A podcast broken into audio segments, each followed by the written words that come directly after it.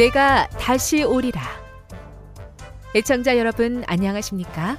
여기는 AWR 희망의 소리 한국어 방송입니다. 본 방송은 천국 복음을 온 세상에 전파하기 위해 제7일 안식일 예수재림교회가 설립한 세계 방송망입니다. AWR 희망의 소리는 유럽, 라틴 아메리카, 아프리카, 러시아, 아시아의 방송망을 통해 전 세계에 복음을 전파하고 있습니다. AWR 아시아 희망의 소리 방송국은 한국어 방송을 매일 8시간씩 송출하고 있습니다. 희망의 소리 방송은 인터넷과 스마트폰을 통해서도 언제나 청취하실 수 있습니다. 들으실 수 있는 인터넷 주소는 awr.org입니다. 이 시간 희망의 소리 한국어 방송과 함께 보람있고 유익한 시간 되시기 바랍니다. 내가 다시 오리라. 여기는 AWR 희망의 소리 한국어 방송입니다.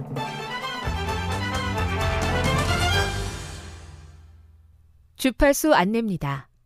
괌에서 송출하는 우리 방송은 한국 표준시로 새벽 1시 30분부터 2시 30분까지 11,755kHz로 새벽 2시 30분부터 3시 30분까지 3시 30분부터 4시 30분까지 15,530kHz로 새벽 5시부터 6시까지 9,890kHz로 4회에 걸쳐 송출하고 있습니다.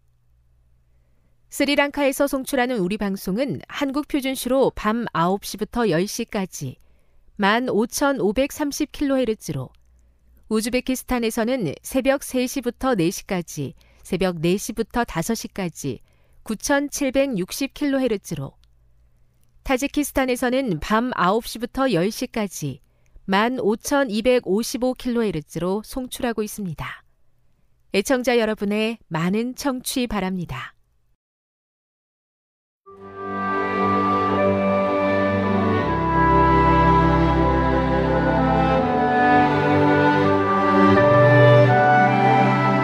읽어주는 교과 셋째 날 1월 30일 화요일 하나님 어디에 계시나요? 시편 42편 1에서 3절, 63편 1절, 69편 1에서 3절, 102편 1에서 7절을 읽어보라. 이 구절에서 시편 기자에게 큰 고통을 주는 것은 무엇인가?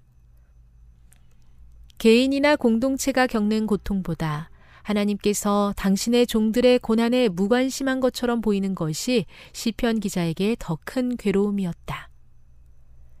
하나님이 부재하신 것처럼 보일 때 기자는 메마른 땅에 극심한 갈증과 죽음의 고통을 느낀다. 기자는 하나님으로부터 멀리 떨어졌다고 느끼며 자신을 외로운 새에 비유한다. 나는 광야의 올빼미 같고 황폐한 곳에 부엉이 같이 되었사오며 내가 밤을 새우니 지붕 위에 외로운 참새 같으니이다. 시편 102편 6, 7절 광야는 하나님으로부터 분리된 것을 의미한다. 지붕 위에 외로운 새는 자신의 안식처인 둥지 밖에 있다. 시편 기자는 마치 거센 물결에 휩쓸려 깊은 수렁 속으로 가라앉는 것처럼 깊은 곳에서 하나님께 부르짖는다. 이는 하나님의 개입이 없이는 벗어날 수 없는 숨막히는 상황을 묘사한다. 시편 10편 12절, 22편 1절, 27편 9절, 39편 12절을 읽어보라.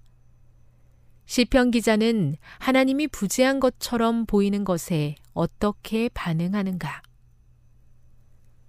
하나님의 침묵 앞에서도 침묵하지 않는 기자들의 모습은 인상적이다.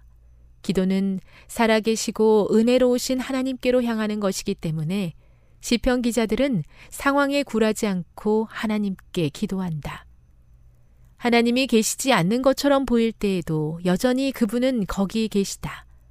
하나님께서 동일하고 변함없으시기에 과거에 그들의 기도를 들으셨던 그분이 오늘도 기도를 들으신다는 확신이 그들에게 가득하다. 하나님이 침묵하시는 것 같을 때 시편 기자들은 자신을 돌아보고 고백과 겸손한 간구로 하나님을 찾는다. 그들은 하나님의 침묵이 영원하지 않을 것을 알고 있다. 시편은 삶의 상황과 관계없이 하나님과의 소통이 계속되어야 함을 보여준다. 교훈입니다. 그분이 침묵하시는 것 같은 때도 그 침묵이 영원하지 않음을 알기에 고백과 겸손한 간구로 하나님을 찾아야 한다. 그분은 변함없으시며 여전히 함께 하신다. 묵상. 하나님이 부재하신 것처럼 보일 때에 시편 기자들의 보인 반응에서 우리는 무엇을 배울 수 있습니까? 적용. 하나님이 침묵하시는 것처럼 보일 때 당신은 어떻게 반응합니까?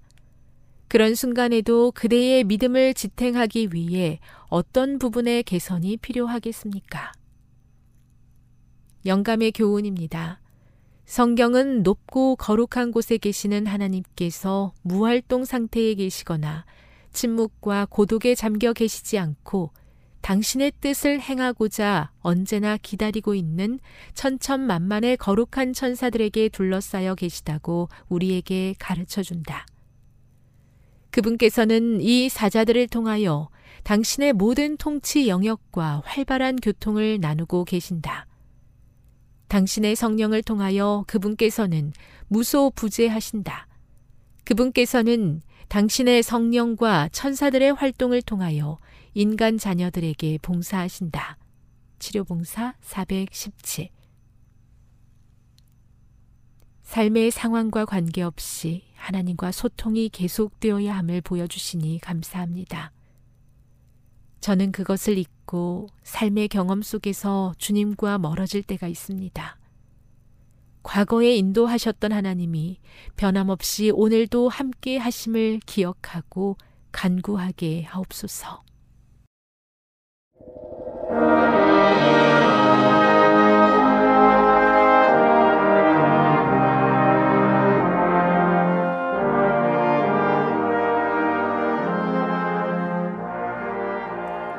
성도 여러분 안녕하십니까? 하늘 아버지를 예배하기 위해 모이신 여러분을 주님의 이름으로 축복합니다. 오늘은 다시 주님 앞에, 다시 말씀 앞에라는 제목으로 하나님의 말씀 증거하겠습니다. 먼저 신약 성경 요한복음 1장 1절과 또 14절을 낭독하겠습니다. 1절입니다. 태초에 말씀이 계시니라 이 말씀이 하나님과 함께 계셨으니 이 말씀은 곧 하나님이시니라. 14절입니다. 말씀이 육신이 되어 우리 가운데 거하심에 우리가 그의 영광을 보니 아버지의 독생자의 영광이요 은혜와 진리가 충만하더라. 아멘. 지난 2021년 4월 14일에 미국의 바이든 대통령은 20년 만에 아프간 전쟁을 끝내겠다고 공식 발표하였습니다. 그리고 5월 1일부터 미군이 아프가니스탄에서 철수하기 시작하였습니다. 미군이 철수를 시작한 지 불과 3개월도 지나지 않아서 탈레반은 수도 카불을 점령하였고 아프가니스탄을 장악하였습니다. 그 결과로 현재 아프가니스탄은 경제가 붕괴되었고 국제사회의 지원이 끊긴 아프가니스탄은 수백만 명이 현재 기근으로 고통받고 있습니다. 먹을 것이 없어서 배가 고파 잠들지 못하는 아이들을 재우기 위해 부모들이 진정대를 아이에게 먹이고 있고요. 여자아이들은 팔려가고 남자들은 먹을 것을 사기 위해 자신의 신장을 파는 그런 일들이 벌어지고 있습니다. 고통당하는 이들을 위한 우리의 기도가 필요할 것입니다. 그런데 엘렌 화인 여사는 이상 가운데서 하나님의 영이 지구로부터 거두어지고 있는 것을 보았습니다. 하나님의 영이 왜 지구를 철수하고 계실까요? 증언의 말씀은 그 이유를 이렇게 설명하고 있습니다. 나는 하나님의 영이 지구로부터 거두어지고 있는 것을 보았다. 하나님의 계명을 계속해서 무시하는 모든 사람들에게 하나님의 보호하시는 힘이 미구에 거두어질 것이다. 같은 책 242쪽 마지막 때의 사건들 242쪽에서는 이렇게 또 진술하고 있습니다. 모욕받고 거절당하고 학대받은 하나님의 영은 이미 지상에서 거두어지고 있다. 하나님의 영이 거두어져 버리면 즉시 사탄의 잔인한 사업이 땅과 바다에서 이루어질 것이다. 성령은 왜 떠나실까요?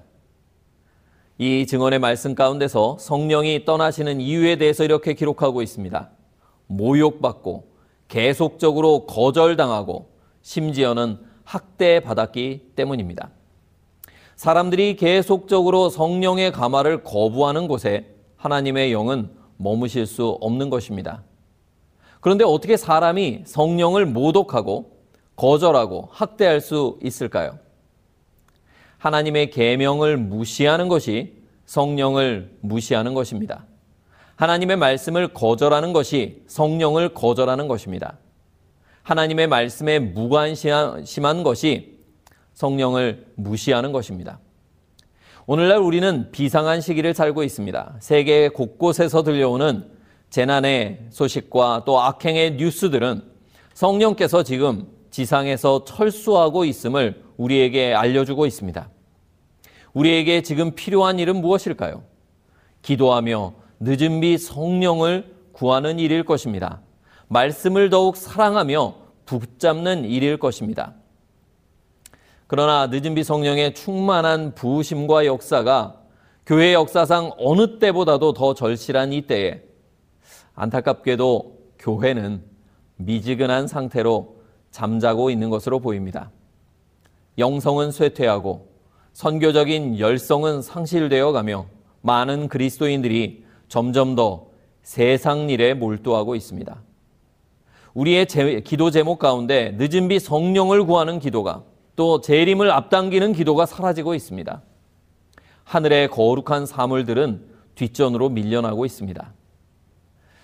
교회까지도 성령이 결핍되어 있다는 것을 보여주는 증상이 여기저기서 보이는 것입니다. 성령께서는 교회 안에서도 모욕을 당하고 거절당하고 학대받아서 하나님의 영이 교회에서조차 철수하고 있는 것으로 보입니다. 성령께서 철수하고 나시면 우리는 사탄에게 무방비가 됩니다. 사단은 그의 잔인한 사업을 마음대로 행하게 될 것입니다. 성령은 우리의 보호자이십니다. 보호자를 삶에서 몰아낸 결과는 너무나 참담할 것입니다. 오늘 하나님의 영이 먼저 저의 마음에 그리고 예배에 동참하고 계신 모든 분들께 임하시길 간절히 기원합니다. 오늘 읽은 요한복음이 나온 시기는 1세기 말이었습니다. 사도들은 모두 순교했고 사도 요한만이 홀로 남겨져 있었습니다. 기독교 신앙의 1세대가 점점 역사의 뒤안길로 사라지고 있었습니다. 기라성 같은 믿음의 거장들이 하나둘 잠들었습니다. 교회는 여전히 어리고 연약한데 교회의 기둥들이 사라져 갔습니다. 예루살렘은 AD 70년 타이터스 휘하의 로마 군대에 의해서 멸망되었습니다. 성전도 불타버렸습니다. 그들의 신앙의 상징이라 불릴 만한 건물이 불타버린 것입니다. 유대인 그리스도인들이 매일 기도하러 가던 것, 그리고 이방인 회심자들까지도 마음의 고향처럼 여겼던 곳이 폐허가 되어버렸습니다. 이 느낌을 어떻게 우리가 묘사할 수 있을까요?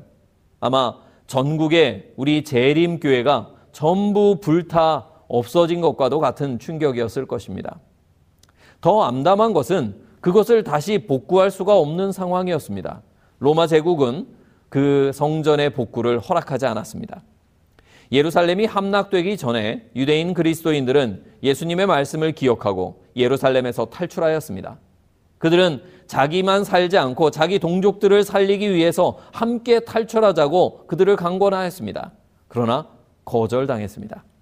결국 예루살렘은 함락되었고 유대인 그리스도인들은 살아남은 다른 유대인 동족들로부터 신앙의 배도자요 민족의 배신자로 비난을 받았습니다. 그런 와중 가운데 그런 와중에 교회 안에서조차 거짓 교사들이 등장하였습니다. 이교의 신앙을 해오다가 개종하여 기독교 안으로 들어온 사람들이 교회 안에서 그들이 이전에 가지고 있던 그런 사상들을 가지고 성경의 진리와 혼합시키기 시작하였습니다. 영지주의라고 불리는 이설이 성도들을 미혹하고 있었습니다. 그들은 예수님의 신성을 부인하였습니다. 예수님이 하나님이 아니라는 것입니다. 예수님도 창조받은 존재라고 주장하였습니다. 어떤 이들은 예수님의 성육신을 부정하였습니다. 홀로그램 영상처럼 이 땅에 나타난 것처럼 보였을 뿐이지 실제로 이 땅에 오신 것은 아니라고 주장하였습니다. 그 이설은 말씀이 육신이 되어 바로 우리 곁에 계셨던 우리 성육신하신 하나님 예수님을 허상으로 만들어 버렸습니다. 이설 속에서 예수님은 이상한 존재가 되어 버렸습니다. 교회는 예수님을 잃어버려 가고 있었습니다. 영지주의, 바로 영적인 지식이 가장 중요하다는 이론입니다. 영은 좋고 육은 나쁘다는 이론입니다. 이것은 헬라 철학에서 나온 이원론적인 개념이었습니다. 영지주의의 가장 나쁜 영향은 믿음보다 지식을 중요시하는 것이었습니다. 믿음으로 구원을 받는 것이 아니라 지식으로 알므로 구원을 얻는다고 말하는 것이었습니다. 오늘날 교회 안에서 유행하는 값싼 믿음, 그저 지적 동의만 하면 구원을 얻는다는 이런 신앙은 요즘 나온 것이 아닙니다. 그 원류가 영지주의까지 거슬러 올라가는 것입니다. 성경이 가르치는 것이 아니지요. 지적으로 그저 지식을 알기만 하면, 동의만 하면 구원을 얻는다는 그런 신앙은 아무것도 아닌 것입니다. 1세기 교회의 경건은 쇠퇴해 가고 있었습니다. 교회를 향한 유대인과 로마 제국의 적개심과 박해도 여전히 강력하였습니다. 요한은 자신도 점점 나이를 먹고 마지막이 멀지 않음을 느끼고 있었습니다. 요한은 주님의 몸된 교회를 위해 무언가 하기로 결심하였습니다. 그가 무엇을 하였을까요? 이 위기에 빠진 교회를 위해서 요한이 한 일은 무엇이었을까요? 요한은 요한 복음을 기록하였습니다. 그리고 성도들에게 요한 복음을 통해서 자신이 만난 예수 그리스도, 자신이 경험한 예수님을 다시 보여주었습니다. 이설과 박해의 십자포화 속에서 교회 내부에서까지 경건이 식어갈 때에 요한이 꺼내든 해법은 예수님이었습니다. 문제의 해결책은 예수님을 다시 바라보는 것이었습니다. 예수님을 다시 생각하는 것이었습니다. 오늘날 우리에게 무엇이 필요할까요? 사람들은 신앙에 무관심합니다. 아니, 교회에 대해 적개심을 가지고 있습니다. 교회가 오해받고 욕먹고 조롱당합니다. 교회 내부에서는 경건의 능력이 사라져가고 있습니다. 이런 때에 우리에게 무엇이 필요할까요? 바로 예수 그리스도인 것입니다. 우리 주님을 기억하고 우리 주님의 삶을 다시 우리가 바라보아야 합니다. 기독교 역사 가운데서 위기에 대한 해답은 언제나 예수님이셨습니다. 위기는 언제나 예수님을 잘 모르는 데서 옵니다. 그래서 위기에 대한 해답은 예수님을 잘 아는 것부터 시작하는 것입니다. 예수님을 잘 모르니 우리가 스스로 문제를 만드는 것입니다. 여러분들은 예수님을 잘 아십니까? 예수님과 친하십니까? 예수님과 좋은 관계로 지내고 계십니까? 예수님을 더 자세히 알아야 합니다. 여전히 우리는 예수님을 너무 모릅니다. 그래서 예수님을 더 자세히 알리기 위해 요한은 요한 복음을 기록하였습니다. 교회의 위기가 요한 복음을 탄생시키는 계기가 된 것입니다. 만일 그때 이설도 없고 교회가 순탄하게 잘 발전해 나가고 박해도 없었더라면 어쩌면 요한은 요한 복음을 기록하지 않았을지도 모릅니다. 그런데 이상한 사람들이 나와서 교회를 힘들게 하고 박해 때문에 교회가 핍박을 당하니 또 요한이 계속 쫓겨다니니 요한이 이 믿는 예수 그리스도 자신의 믿음의 대상인 예수 그리스도를 알리기 위해 이 복음서를 기록하였습니다. 좋은 것은 저절로 생기지 않는 것입니다. 귀한 것은 대가 없이 얻어지지 않는 것입니다. 교회의 위기와 고난을 통해 요한복음이 우리에게 주어졌습니다. 요한복음이 없었으면 우리는 예수님에 대해 정말 많이 오해했을 것입니다. 요한복음 덕분에 우리는 예수님을 더 잘 알게 되었습니다. 1세기의 교회가 당한 고난 덕분에 지금 우리가 요한복음을 얻은 것입니다. 1세기의 교회의 성도들이 고뇌한 덕분에 우리가 예수님을 더 잘 알게 된 것입니다. 누군가의 고난이 다른 누군가에게 축복이 되는 산통이 된 것입니다. 엄마의 산통이 아기의 새 생명의 탄생이 되는 것처럼 말입니다.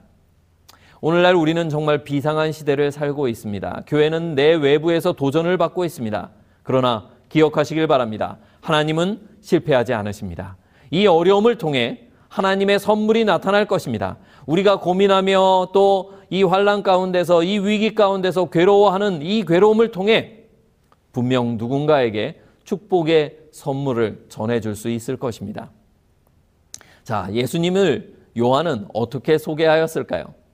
예수님의 목격자들은 이제 거의 남아있지 않았습니다. 예수님을 보지 못하고 믿는 자들만 남았어요. 그리스도교가 중대 기로에 선 것입니다. 이제 과연 어떻게 예수님을 보여줄 것인가? 어떻게 사람들이 보지 않고도 만나지 않고도 예수님을 믿게 만들 수 있을 것인가? 다른 종교들은 이러한 때에 어떻게 할까요? 다른 종교들이 믿음의 대상을 보여주는 방법은 무엇입니까? 어떤 종교들은 신상을 만듭니다. 화려하고 거대한 신상을 만듭니다. 그래서 그들이 신앙의 대상을 보고 만질 수 있도록 조각상이나 그림을 그리는 것입니다.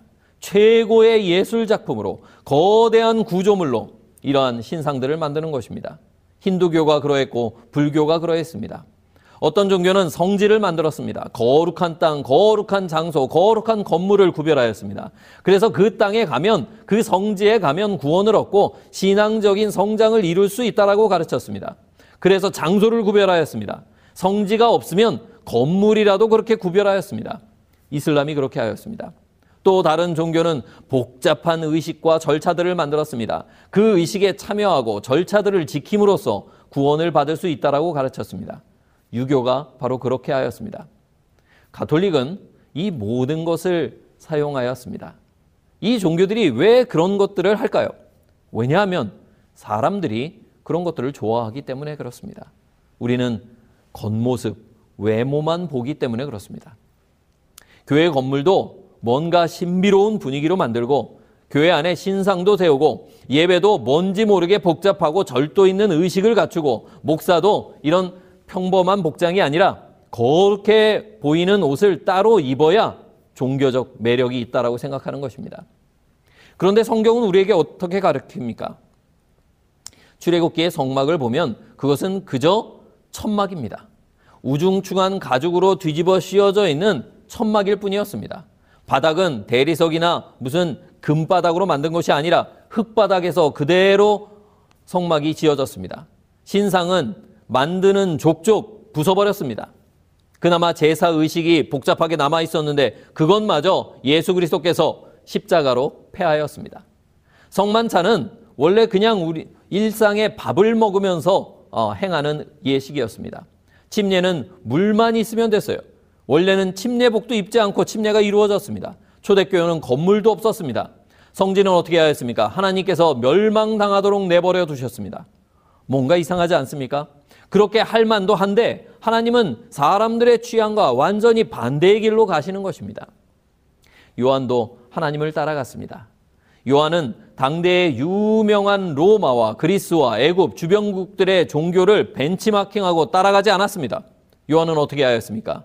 신상도 아니고 건물도 아니고 성지도 아니고 의식도 아니고 바로 말씀을 소개하였습니다. 요한이 요한복음 1장 1절에서 예수님을 뭐라고 소개합니까? 예수님은 말씀이시다. 요한은 지금 사람들에게 이렇게 말하고 있는 것입니다. 예수님을 보고 싶지? 이 그림을 봐. 이 신상을 봐. 그렇게 말하지 않고 요한은 이 말씀을 보라고 이야기하는 것입니다. 요한은 예수님을 직접 목격하고 수년간 함께 했던 사람이었습니다. 그가 화가나 조각가에게 가서 예수님의 모습을 그려달라거나 조각해달라고 했으면 아마 우리는 예수님의 모습과 굉장히 닮은 그러한 작품들을 지금 볼 수 있을지 모르겠습니다. 하지만 요한은 그렇게 하지 않았습니다. 예수님이 보고 싶어? 그러면 예수님이 살던 갈릴리에 가봐. 십자가에 못 박힌 골고다에 가봐. 라고 말하지 않았어요. 성경은 예수님의 탄생일을 감추고 있습니다. 예수님이 십자가에 달리셨던 골고다가 어딘지도 부활하신 곳이 어디인지도 승천하신 곳이 어디인지도 구체적으로 우리에게 알려주지 않습니다. 그 대신 말씀을 소개하고 있습니다. 요한은 말합니다. 예수님은 말씀이시다. 예수님을 만나기 원하는가? 말씀을 읽어라. 이 말씀을 읽는 것이 예수님을 만나는 것이다. 본래 하나님을 본 사람이 없지만 이 말씀이신 예수님이 나타내셨느니라. 우리 중에 예수님을 본 사람이 없지만 이 말씀으로 예수님을 알 수 있다라는 것입니다. 그래서 요한은 예수님께서 말씀하신 요한복음 2장 29절에서 예수님이 말씀하신 이 말씀을 자신의 복음서에 기록하였습니다. 예수께서 이르시되 너는 나를 본고로 믿느냐 보지 못하고 믿는 자들은 복되도다. 보지 못하고도 믿는 자들이 더 복되다는 것입니다. 요한은 이렇게 하여서 예수 그리스도를 말씀으로 소개하였습니다. 그래서 이 기록을 요한복음을 읽는 사람들이 예수 그리스도를 하나님의 아들 그리스도이라고 믿도록 하고자 하였습니다. 요한복음 20장 31절은 이렇게 기록합니다. 오직 이것을 기록함은 너희로 예수께서 하나님의 아들 그리스도이심을 믿게 하려 함이라. 말씀을 받아들이는 것이 예수님을 받아들이는 것입니다. 말씀을 믿는 것이 예수님을 믿는 것입니다. 말씀을 가까이 하는 것이 예수님을 가까이 하는 것입니다. 우리가 말씀을 아는 것은 예수님을 아는 것입니다. 여호수아 1장에서 하나님 즉 성육신 하기 이전에 예수님께서 여호수아에게 말씀하셨습니다. 여호수아에게 두려워하지 말라고 말씀하시면서 내가 너와 함께 할 것이라고 약속하셨습니다. 내가 어디로 가든지 내가 함께 할 것이라고 말씀하셨습니다. 여호수아 1장 5절로부터 9절의 말씀입니다. 내 평생에 너를 능히 당할 자가 없으리니 내가 모세와 함께 있었던 것 같이 너와 함께 있을 것임이니라.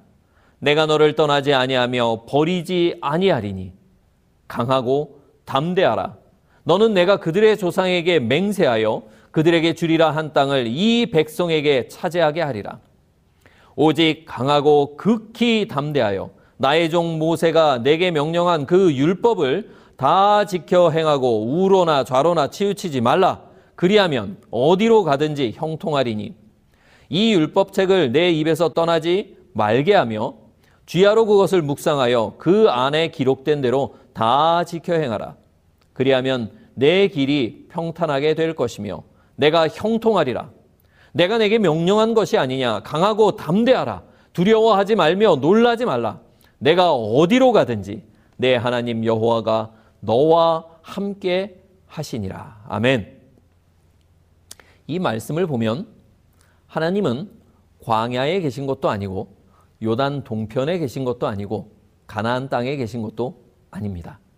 물론 예루살렘에 계신 것도 아닙니다. 하나님은 어디 계시는가? 하나님은 그분의 백성이 있는 곳에 계십니다. 9절 내가 어디로 가든지 내 하나님 여호와가 너와 함께 하느니라. 우리 주님께서는 그분의 백성들이 있는 곳에 함께 계십니다. 하나님은 모세와 함께 계셨습니다. 그리고 또 여호수아와 함께 계셨습니다. 그리고 우리와도 지금 함께 하고 계십니다. 여기 여호수아가 하나님과의 하나님과 함께한 방법이 나오는데요. 하나님께서 어떻게 함께 하셨는가? 7절과 8절을 보면 율법을 다 지켜 행하고 율법책을 내 입에서 떠나지 말게 하며 주야로 그것을 묵상하여 그 안에 기록된 것을 다 지켜 행하라고 하나님께서 말씀하시는 장면이 나옵니다.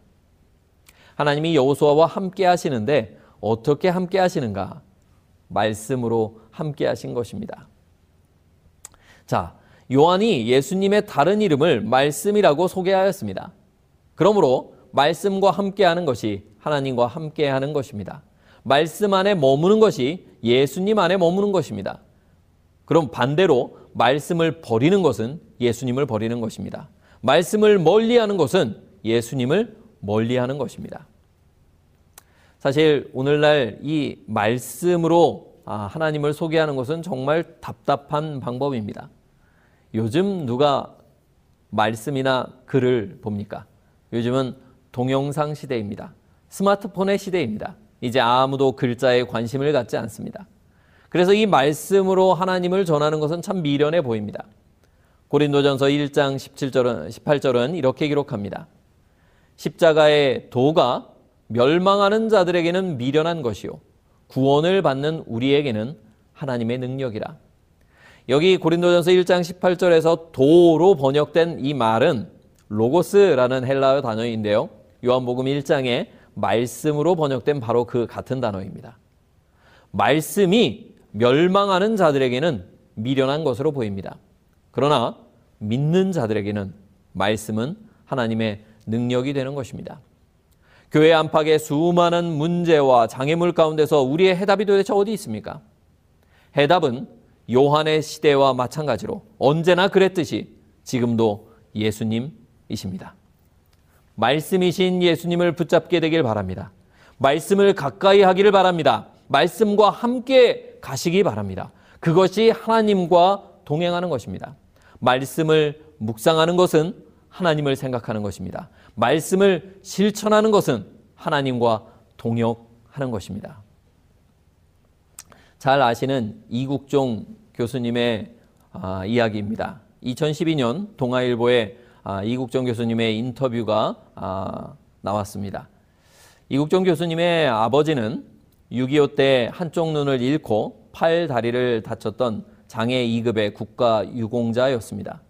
그런데 어렸던 이국종은 그게 정말 싫었어요. 왜냐하면 아이들이 아버지의 불편한 몸을 놀렸기 때문이었어요. 놀렸기 때문이었습니다. 때로 아이들은 무지하기 때문에 더 잔인할 수 있습니다. 이국종은 중학교 때 축농증을 심하게 앓았습니다. 치료를 받기 위해서 병원에 갔습니다. 그러나 집에 돈이 없었고 아, 병원에 가서 치료를 무료로 받을 수 있는 국가 유공, 유공자 의료복지 카드를 가지고 갔습니다. 그런데 병원에 갈 때마다 그 의료복지 카드를 내놓으니 반응이 싸늘했어요. 다른 병원에 가보라고 하였습니다. 몇몇 병원에서는 문전박대를 당했습니다. 그러다가 실망하여 어느 한 병원에 들어갔는데 그 카드를 내밀었을 때 그 카드를 본 이학산이라는 외과 의사가 있었습니다. 그리고 정성껏 이 이국종을 어린 이국종을 치료하여 주었습니다. 그리고 이렇게 말했습니다. 아버지가 자랑스럽겠구나. 열심히 공부해서 꼭 훌륭한 사람이 되어라. 아, 어떻게 들으면 상투적으로 들리는 이 애정이 담긴 이 한마디가 이국종 교수의 삶을 결정하였습니다. 이 이국종 교수의 인생의 방향키가 되었습니다. 정말로 훌륭한 사람이 되겠다고 결심하게 만들었고 정말 그런 삶의 길을 걷게 만들었습니다. 말은 현실이 됩니다. 말은 그 말을 들은 사람의 생각과 마음을 그리고 인생을 형성합니다.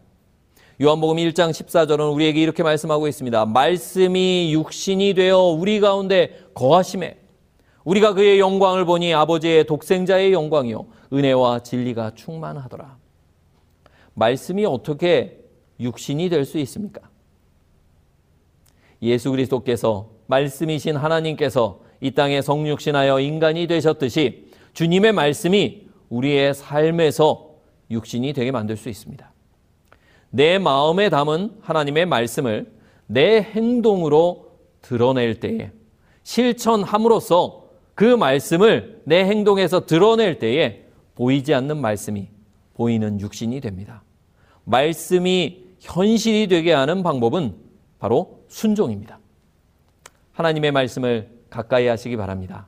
그래서 이 말씀이 우리 가운데 거하도록 내 마음 가운데 거하도록 하시기 바랍니다. 하나님의 말씀이 우리 가정에 거하도록 말씀을 가까이 하시길 바랍니다. 그리고 거기서 그치는 것이 아니라 순종과 실천을 통해서 하나님의 말씀이 내 삶의 현실이 되게 하시길 바랍니다. 그러면 그분의 영광을 보게 될 것입니다.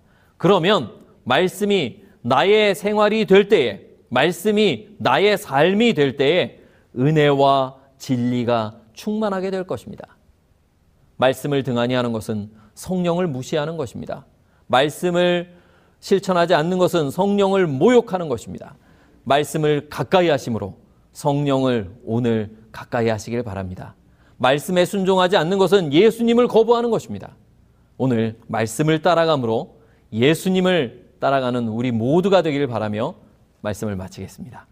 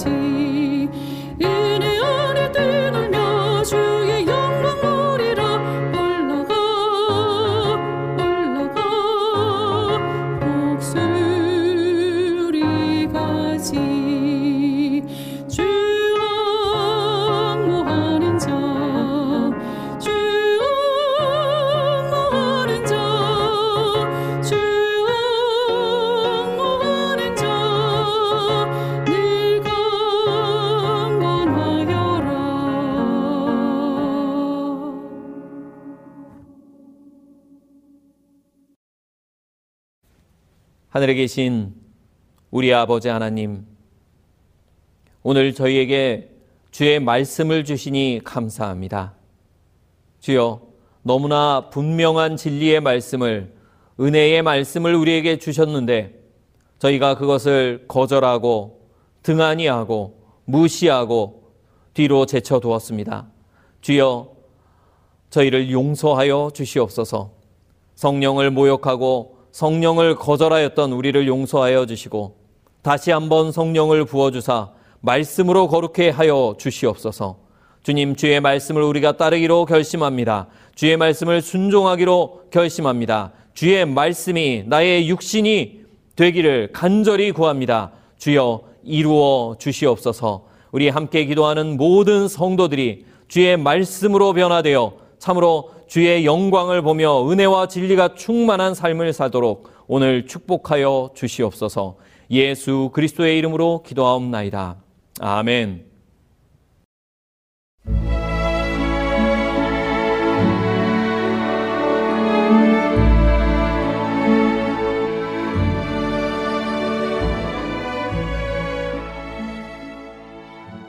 애청자 여러분 안녕하십니까? 명상의 오솔길의 유병숙입니다. 이 시간은 당신의 자녀들과 교회를 돌보시는 하나님의 놀라운 능력의 말씀이 담긴 엘렌지 화이처 교회 증언 1권을 함께 명상해 보겠습니다. 자기 과신의 위험 F 형제여 그대는 신경이 과민한 사람이므로 충동에 의하여 많은 활동을 한다. 정신적 억압이 그대의 활동에 매우 많은 영향을 준다. 때때로 그대는 마음에 억압된 상태를 느낀다. 그런데 그대는 그 이유가 다른 사람이 흑암이나 잘못에 빠져 있거나 그대가 무어라 꼬집어 말할 수 없지만 뭔가 탈이 생겼기 때문이라고 생각한다. 그리하여 그대는 큰 손해를 끼칠 수 있는 곳은 어느 곳이나 누군가를 찾아가게 된다. 만일 이처럼 불안하고 초조한 상태에 있을 때 휴식을 취하고 조용히 하나님을 기다리면서 그 어려운 문제가 그대 자신에게 있지 않은지 자문한다면 그대는 그대 자신의 영혼에 상처를 주고 귀중한 하나님의 사업에 상처를 주는 일을 하지 않을 것이다. 나는 F 형제가 설교로 회중의 마음을 크게 감동시킬 수 있었을 것 같으면 우쭐해질 위험에 빠졌을 것을 보았다. 그는 흔히 자신이 그런 이유로 가장 유능한 설교자라고 생각한다. 이 점에서 그는 때때로 스스로를 기만한다. 비록 그가 한동안 가장 인정받는 설교자가 될 수 있을지라도 그는 가장 좋은 결과를 거두지 못할 수도 있다.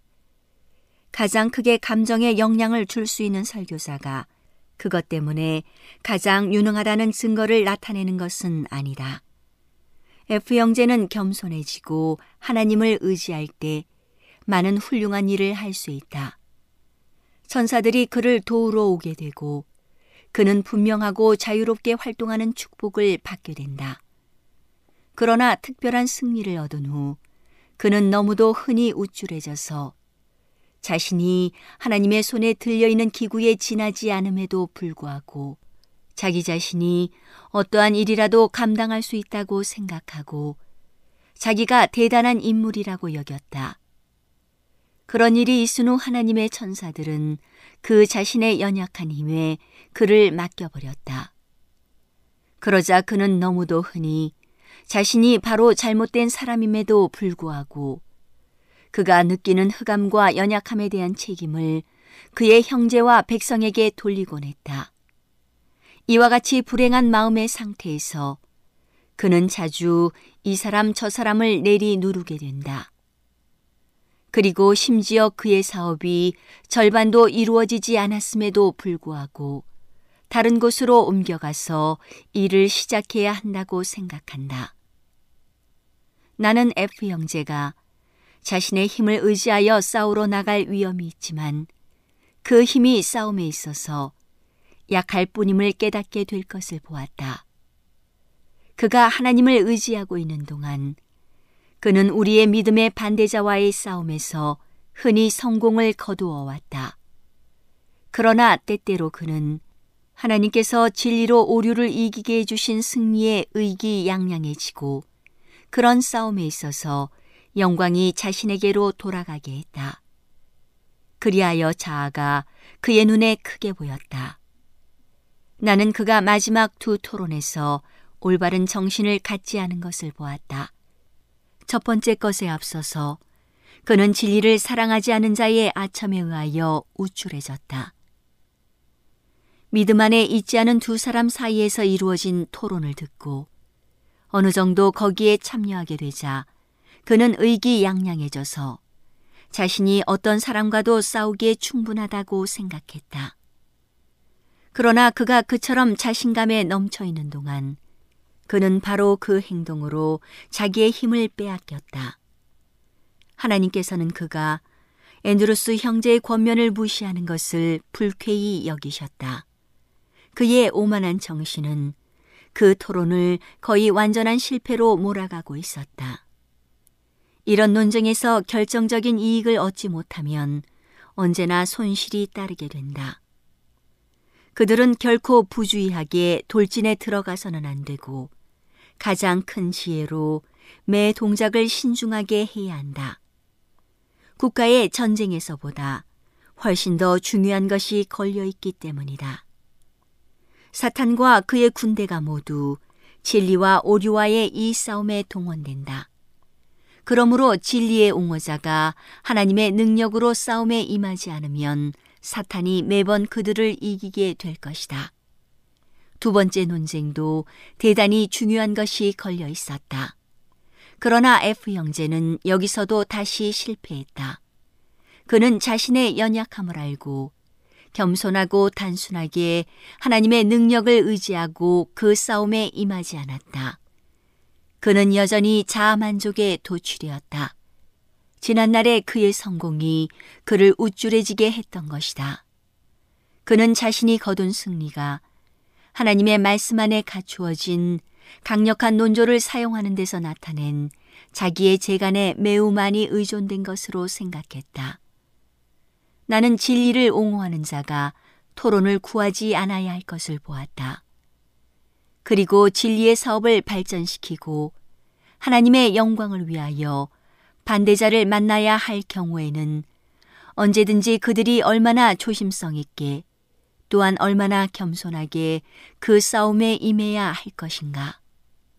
마음을 살피고 죄를 고백하고 열렬히 기도하고 이따금 얼마 동안 금식함으로 그들은 하나님께서 특별히 그들을 도와주고 구원을 주는 그분의 귀중한 진리가 영광스러운 승리를 얻어 오류가 진정한 결함 그대로 드러나고 오류의 옹호자가 완전히 참패당하게 해 주시도록 간구해야 한다. 오늘은 당신의 자녀들과 교회를 돌보시는 하나님의 놀라운 능력의 말씀이 담긴 엘렌지 화이처 교회 증언 1권을 함께 명상해 보았습니다. 명상의 오솔길이었습니다.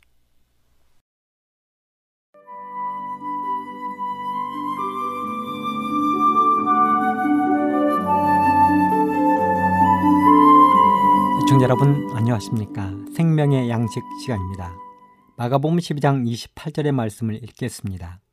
서기관 중 한 사람이 저희의 변론하는 것을 듣고 예수께서 대답 잘하신 줄을 알고 나와 묻되 모든 계명 중에 첫째가 무엇이니까? 예수께서 대답하시되 첫째는 이것이니 이스라엘아 들으라. 주 곧 우리 하나님은 유일한 주시라. 너의 마음을 다하고 목숨을 다하고 뜻을 다하고 힘을 다하여 주도의 하나님을 사랑하라 하신 것이요. 둘째는 이것이니 네가 이웃을 내 몸과 같이 사랑하라 하신 것이라. 이에서 더 큰 계명이 없느니라. 서기관이 가로되 선생이여 올소이다. 하나님은 한 분이시요 그 외에 다른 이가 없다 하신 말씀이 참이니이다. 또 마음을 다하고 지혜를 다하고 힘을 다하여 하나님을 사랑하는 것과 또 이웃을 제 몸과 같이 사랑하는 것이 전체로 드리는 모든 번제물과 기타 제물보다 나으니이다. 오늘은 우리가 받은 달란트 중에서 힘에 관한 달란트를 생각해 보고자 합니다. 혹 어떤 분들은 생각하기를 힘이 무슨 달란트냐고 하실지도 모르지만 분명 우리가 가진 힘도 하나님이 주신 달란트임이 분명합니다. 조금 전에 읽은 성경 말씀에 보면 너는 너의 마음을 다하고 목숨을 다하고 뜻을 다하고 힘을 다하여 주 너의 하나님을 사랑하라 이렇게 말씀하셨습니다. 이 말씀 속에는 우리가 가진 육체적, 정신적인 힘을 하나님을 사랑하는데 지혜롭게 사용하라는 기쁜 뜻이 담겨져 있습니다. 그러므로 우리는 할 수 있는 한 우리가 가진 힘을 하나님을 위하여 사용해야 합니다. 하지만 오늘날 얼마나 많은 사람들이 이러한 하나님의 뜻을 역행하여 자신 안위와 자신의 권력을 위해 사용하는지 모르겠습니다. 안타까운 일입니다. 안타깝기는 하지만 하나님의 나시린으로서 감히 누구도 대적할 수 없었던 힘을 가졌던 사람이 그 힘을 하나님의 영광을 위해 사용하지 못하고 자신을 위해 썼던 사람이 있습니다. 바로 삼손입니다. 삼손은 그의 출생부터 하나님의 섭리 가운데 있었습니다. 사사기 13장 2절 5절에 보면 소라 땅에 단 지파의 가족 중 마누아라 이름한 한 자가 있더라. 그 아내가 잉태하지 못함으로 생산치 못하더니 여호와의 사자가 그 여인에게 나타나시고 그에게 이르시되 보라 네가 본래 잉태하지 못함으로 생산치 못하였으나 이제 잉태하여 아들을 낳으리니. 그러므로 너는 삼가서 포도주와 독주를 마시지 말지며 무릇 부정한 것을 먹지 말지니라. 보라 내가 잉태하여 아들을 낳으리니 그 머리에 삭도를 대지 말라. 이 아이는 태에서 나옴으로부터 하나님께 받준 나시린이 됨이라. 그가 블레셋 사람의 손에서 이스라엘을 구원하기 시작하리라 그렇습니다 삼손은 블레셋 사람의 고통과 압제로부터 이스라엘 백성들을 구할 사람으로 하나님이 특별히 마노아의 가정에 주신 아들입니다. 당시 마노아의 가정에는 자녀가 없었습니다. 누구의 문제인지는 모르겠지만 마노아의 아내는 자녀를 생산하지 못했습니다. 그러니 그 가정에 행복이 있겠습니까? 예부터 우리 조상들은 가장 듣기 좋은 소리로 나의 돈에 물 들어가는 소리, 여인들의 다듬질 소리, 그리고 아이들의 글 읽는 소리라고 했습니다. 그런데 만화의 가정에는 행복의 첫 손가락인 아이가 없었습니다. 그런데 바로 그 가정에 하나님이 잉태하는 복을 주셨습니다. 그런데 그 아이가 보통 아이가 아니었습니다. 바로 나시린이라 했습니다. 이 나시린으로는 우리가 잘 아는 사무엘 선지자나 신약 성경의 침례자 요한 등이 있습니다. 나시린에 대해서는 민수기 6장에 자세하게 나와 있는데요. 나시린은 하나님께 구별된 사람으로서 포도주로 이름된 술이나 독주를 마셔서도 안 되고 머리카락을 자를 수 없었으며 죽은 사람의 시체를 가까이에서는 안 되었습니다. 그런데 마노아의 가정에 태어날 아기가 그런 나신이 될 것이라고 하나님께서 말씀하셨습니다. 사사기 13장 5절에 보면 이 아이는 태에서 나옴으로부터 하나님께 바치운 나시린이 됨이라. 그러니 얼마나 귀하고 소중한 아이입니까? 그렇게 약속한 열 달이 지난 후에 마노의 가정에는 정말이 건강하고 멋진 아이가 태어났습니다. 그리고 부부는 이 아이의 이름을 삼손이라 지었습니다. 하나님도 이 아이에게 복을 주셨습니다. 심지어는 여호와의 신이 삼손을 감동하셨다고 했습니다. 이렇게 하나님의 복으로 태어난 삼손은 무시무시한 힘의 소유자였습니다.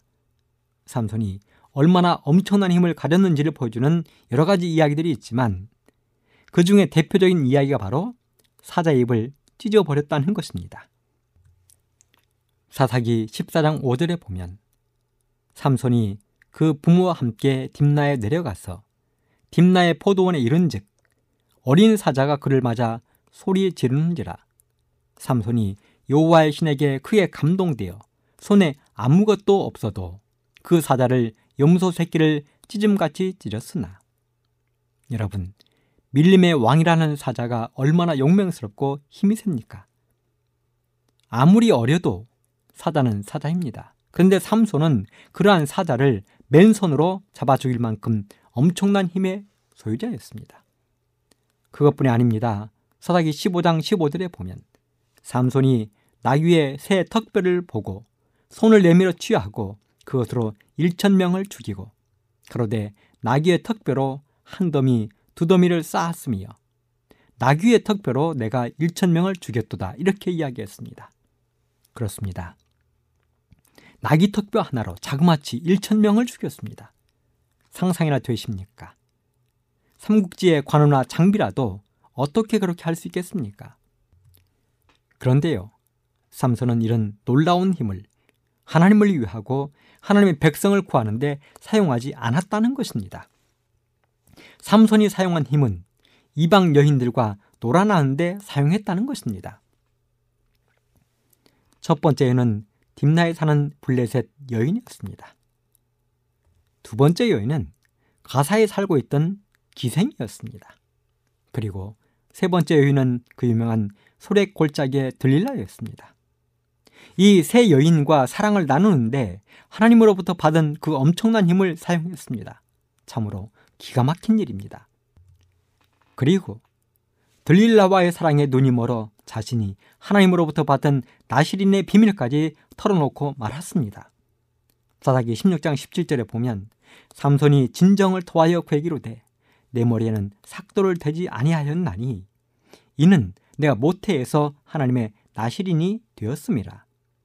만일 내 머리가 밀려오면 내 힘이 내게서 떠나고 나는 약하여서 다른 사람과 같으리라. 여러분 결과가 어떻게 되었습니까? 사사기 16장 21절에 보면 블레셋 사람이 그를 잡아 그 눈을 빼고 끌고 가사에 내려가 노줄로 매고 그로 옥중에서 맷돌을 돌리게 하였더라. 그렇습니다. 하나님의 나시린이 이방인들의 조롱거리, 놀림거리가 되고 말았습니다. 물론 회개한 삼손이 블레셋의 잔칫날 자신의 몸을 던져 이스라엘 백성들을 구원했지만 그렇게 되기 전에 그렇게 하였다면 얼마나 좋았을까요? 사랑하는 애청자 여러분, 이런 일을 거울 삼아 우리는 하나님으로부터 받은 바 힘을 하나님의 영광을 위해서 사용해야 되겠습니다. 이것이 하나님께 받은 달란트를 잘 활용하는 것입니다. 그래야 우리는 착하고 충성된 종이라는 이야기를 듣게 될 것입니다. 그런 분들이 되시기를 간절히 바라면서 이 시간을 마치겠습니다.